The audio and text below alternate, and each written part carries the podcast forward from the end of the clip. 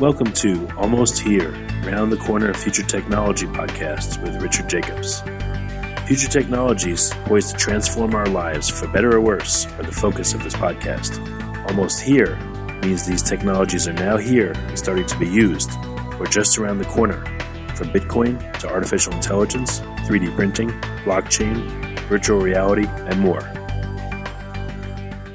Hello, this is Richard Jacobs with the Future Tech Podcast. My guest today is George Frankel. Uh, he's the founder and head of Eternal Reefs. George, how are you doing today? I'm doing great. How about yourself, Richard? Good. Yeah, I'm glad we connected. Thank you. Um, tell me about uh, Eternal Reefs. What's the premise of the company? Well, Eternal Reefs uh, is a not-for-profit 501c3 that is focused on helping to preserve and protect the marine environment for future generations through the use mm-hmm. of memorialization.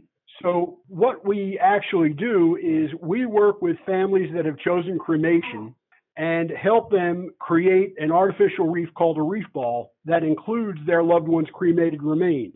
We put a plaque on it identifying it as their loved one's uh, particular reef, and then we place them in permitted locations to create new habitat for fish and other sea life.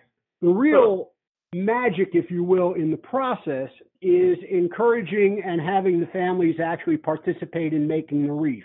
What we find is that uh, when we lose somebody in the traditional sense, you go down to the funeral home, you make a handful of decisions, you write a check, and from that point going forward, the funeral director and their staff handles everything, and you kind of become another third person in the back of the room. And hmm. Having dealt with my own parents, my brother, and two of my aunts and uncles, uh, and having to make their arrangements, I was pretty sensitive to that. And you feel powerless. So involving the families in making the reef gives them the opportunity to participate and feel like they've got some control over the loss process. When they get done and when they finally see what these reefs grow into and ultimately support and develop, there's just this incredible personal sense of accomplishment and contribution. They know that they've done a good thing and they know that their loved one is serving a very valuable and meaningful purpose that'll benefit future generations. Yeah, how did you come up with this? It seems like a very unusual well, thing to figure out. I wish I wish that I could take credit for it. Um, it was a group of University of Georgia students that were all divers together that had been diving on the same reef locations and could literally, specifically down in the Florida Keys, and they could see from one trip to the next the degradation of the reefs they were diving on, and ultimately decided that they really wanted to focus on doing something that would um, make a, a, you know, hopefully repair some of the damage. And they came up with the design of the reef ball, and the design is absolutely brilliant. Reef balls are round, they're hollow, they're vented, and the ones that we use for memorialization start at about 750 pounds and go up to 3,800 pounds. So they're very substantial, but they're designed wow. to be stable in the marine environment. There are two fundamental questions that had to be answered. One was, will it stay where it's put? And that's the round, vented design of the reef ball. And two, is it something that Mother Nature wants to work with to create a new reef? And to support mm. that, they created a brand new concrete formula, marine grade concrete that is pH neutral, and they textured the outer surface. So as soon as we put a memorial reef in the ocean, Mother Nature can go right to work on it and start to. Okay. We, we refer to the ocean as a nutrient rich desert. You've got all these microorganisms floating around looking for some place to land and grow yeah. and, and uh, develop. And by virtue of having the reef ball and having the uh, textured outer surface, there's a place for these microorganisms to land, to mature and start to propagate before predators can feed on them. So we get growth starting to show up on these reefs in just a few short weeks, depending upon water hmm. conditions. Hmm. So they say what, what happens to the uh, supposed to do.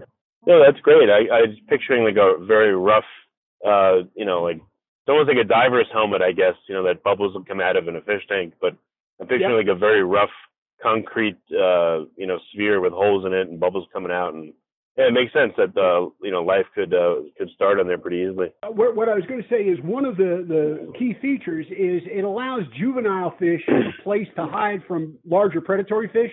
Mm. And so it really is. It's a ha- the whole program is designed around habitat development. Is it how big is the uh, sphere? The sphere, it is the smallest one that we use is three feet across and two feet high, and like I said, it weighs about 750 pounds. And then the largest one we'll do is six feet across and five feet high, and that's the one that weighs about 3,800 pounds. I mean, And how many? I mean, what have you seen when the when the when it grow when stuff grows on it? Like, what happens? You know, do multiple different colonies of fish take up residence in it, or you know, what does it look like after like a few months or a year or something? Everything depends obviously on the water conditions and what exists in that particular area because we work everywhere from South Padre Island in Texas all the way up to Atlantic City in New Jersey. So we work with a lot of different water conditions. And what you'll see is whatever colonizes that particular area will start to grow and propagate. And I will tell you that in a year, using maybe our Miami location, these are almost looking like natural reef systems. And give it, you know, 10 or 15 years, and they will be indistinguishable between natural reef systems and what they have grown into. I guess to make a joke, the mafia would like it because then you could sleep with the fishes, literally. You know. everybody's a comedian, but I got to tell you this, Richard. When we first started, we uh, appeared on the front page of the New York Times, and we were doing a project up in Ocean City, New Jersey. And that night, Hmm. Jay Leno, when he was doing his monologue, started his monologue by saying, "I just read in the Times where they're burying people in concrete off New Jersey. What's so new about that?" So you're on the right track. What the what, what happens to the uh, the ashes though? Are they um, fired into the concrete? Are they like baked into it, or where where are they? they, they they are thoroughly mixed into the concrete while the concrete is wet, and they are inert material that is just a contributing factor to the strength of the concrete. So Hmm. you are, in fact, going to be the reef. We that have makes sense. I mean, uh, yeah. there are so many parts to this, Richard, that are really kind of um, unique. One, of course, is because it's a cremation memorial, there's no sense of urgency to get something done. And as a result, a lot of times it may be a year or two years or even longer before families come to work with us. And for the most part, the heavy grieving is really over with. There's still plenty of tears, but the reality is now they're ready to put a period there and turn the page and move on. And so it's closure. We also hear from families, and we hear this a lot, uh, parents telling us that this was the ideal way to introduce a child to loss. There's no body, Mm. there's no casket, there's no open hole in the ground or slow, solemn music. What they refer to it as is an arts and crafts project. Our kids are sitting here, they're mixing concrete and grandpa, and they're going to put handprints in the wet concrete, and they're going to draw little pictures with their fingers.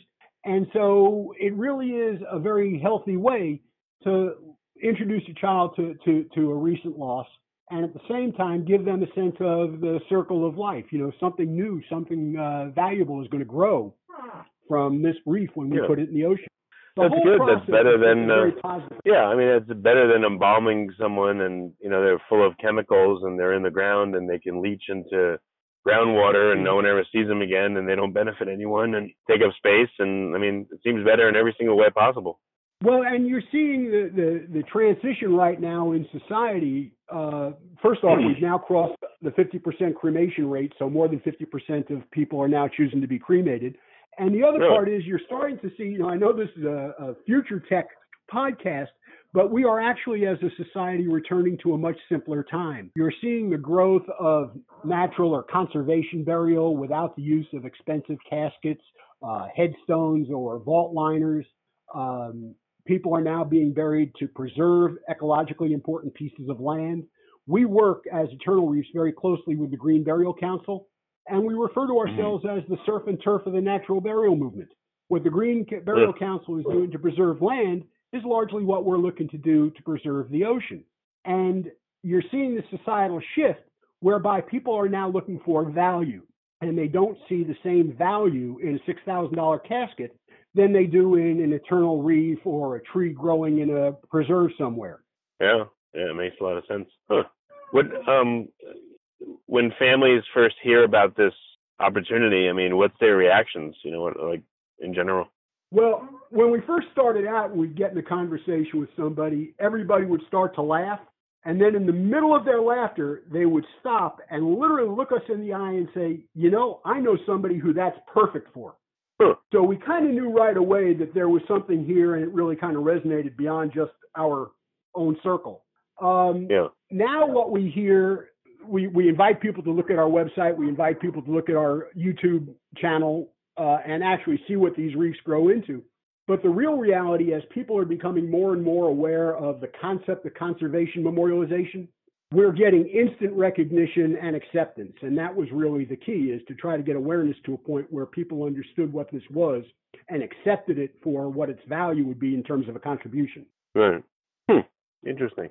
Um, any problems with any of the using any of the waterways? I mean, who has rights? Let's say to the bottom of a of a certain river or you know an or ocean. Like, how do you decide where you can put people or not, or make a reef? Great question. When we first started out as Eternal Reefs, we made the conscious decision that we were in the reef building area of the industry, if you will. And we're really kind of using memorialization and cremation as the tool to be a reef builder. So every single thing that Eternal Reefs does is very heavily regulated. We only use permitted reef sites that have been designated specifically for development as recreational fishing and diving sites or preserves of one nature or another. Everything that we do must get reported. There is in each state or in Florida, in each county, there is an individual designated as the reef coordinator, and we work hand in hand with that person. As we do our projects, there are pre deployment notifications that have to go to various federal and state agencies. And then once we have done the project, there are additional reports that have to be forwarded on to the state and federal agencies. So we are very heavily regulated. Everything that we do is approved beforehand. Mm. And so, again, we, to- we chose the fact that we are reef builders as opposed to looking at this as part of the funeral industry. It was a conscious decision. Okay, very interesting. Where where do you see um, your path ahead? What's next uh, in terms of innovation? I think first off, what you're going to see is you're going to see a watershed change in memorialization as the concept of natural memorials take o- takes over, and we believe that in the not terribly distant future, the concept of eternal reefs will become a mainstream memorial choice. So we're gearing ourselves for that eventuality. Um, there are a lot of other memorial choices that are starting to evolve. Things, for example, you can shoot remains into outer space. You can make some remains into a diamond and some other different types of memorial choices. But one of the things that we say is Eternal Reefs can use all, some, or none of the cremated remains. We'll use as much as a family wishes us to use. So we've actually had families who have taken a portion of the remains and shot them into space, then taken another portion and made them into diamonds for family members, and taken the remainder and gone ahead and made an eternal reef. So you're going to see the entire concept of memorialization undergo an incredible watershed event uh, in the not terribly distant future. And we do think that the future of the concept of eternal reefs is going to be that's the mainstream memorial choice. Since you um you know you take the ashes and mix them in with concrete and make this concrete structure, what about I mean stuff for the home? You know, a paver that looks like a headstone with you know maybe something written on it, you know, to memorialize the person, or you know other concrete structures, or or reefs Sure. plenty enough. Yeah, there. Well, there are plenty of other options. There are other organizations out there that will create the stone pavers for your driveway and, and memorials of that nature. We've decided that we're part of the best reef building team in the world, and that's really what Hmm. we want to be doing. And so we've kind of looked at this thing, at least from the reef side, that we're reef builders. That's what we're going to build. Um, Yeah. so if somebody wants to, to do paving stones, we can certainly point them in a direction where they may be able to get that done. But it's not something that we, in our mind, certainly at this point in time in our development cycle, are looking at. Is there any danger of uh, having too many of these things in the uh, you know in a waterway and clogging it up? Um, as long as we continue to treat this as a reef building process, the answer to that question would be no. If it's a question of just turning these things over to families and letting them put them wherever they want or wherever they think they ought to go, the answer is it's going to be a problem. This is Hmm, one area. Okay. For, for a simple example, quite honestly, is the Coast Guard has to approve everything that we do, and that's because of the navigate, navigatable waterways requirements. So somebody who really doesn't know, out of total naivety, could take one of these types of reef memorials and put them someplace where they really shouldn't be. This is uh, Right, there is gotcha. a lot to the reef building industry, a, a tremendous amount. There's engineering, there's just all kinds of regulatory schemes that have to be dealt with. So what do you see? You said after a few weeks, stuff starts growing, I mean, what are the some of the oldest um, you know reefs that you made, and what's happened with them? They are thriving ecosystems unto themselves. Um, like some of them are absolutely indistinguishable from natural reefs. Most of them are completely covered up with fish life. Fish will move onto these reefs as we are putting them on the bottom. So the habitat side of this thing is, is very well documented. And again, our YouTube channel with, with video just shows an incredible progression as we've documented these reefs over six months, six months, six months, and shown what they'll develop into. The, the, it, it, the best thing I can tell you about the reef ball, it does exactly what we say it's going to do, and it stays where it's supposed to stay. I'm not going to tell you Mother Nature can't move something, but I will tell you if she decides to move these reef balls, you probably have much bigger problems on land than you do in the ocean. Okay, yeah, it makes. I'm looking at pictures of them online. Yeah, they make sense. Hmm. Yeah, they do look pretty natural after a little while. Yeah, and fish they can swim really in and out of them and everything. They are brilliant in terms of their design and their application. They're like underwater coconuts or something, or Swiss cheeses, you know. I refer to them as wiffle balls that have been cut in half, but yep. Oh yeah, yep. There you go. Yep, there you go. And you can see how the water can breathe in and out of these and not have a place for storm energy to really build up and push them around. Right. Okay. Well, very cool. So, what's what's the best way for people to find out more and to uh, check into availability and pricing and all that stuff, and to contact you? You can visit our website at www.eternalreefs.com and our Facebook fan page, which just Saturday night crossed the 20,000 fan page threshold, um, mm. is Facebook backslash Eternal Reefs. Very good. Well, George, thanks for coming on the line. I really appreciate it. Richard, thank you so much for having us on, and uh, just let me know when this is going to be on the on the uh, website. You have been listening to Almost Here, Around the Corner Future Technology podcast with Richard Jacobs. Subscribe to this podcast, post a review to discover more future technologies that are poised to transform our lives for better or worse, such as Bitcoin, artificial intelligence, 3D printing, blockchain, virtual reality, and more.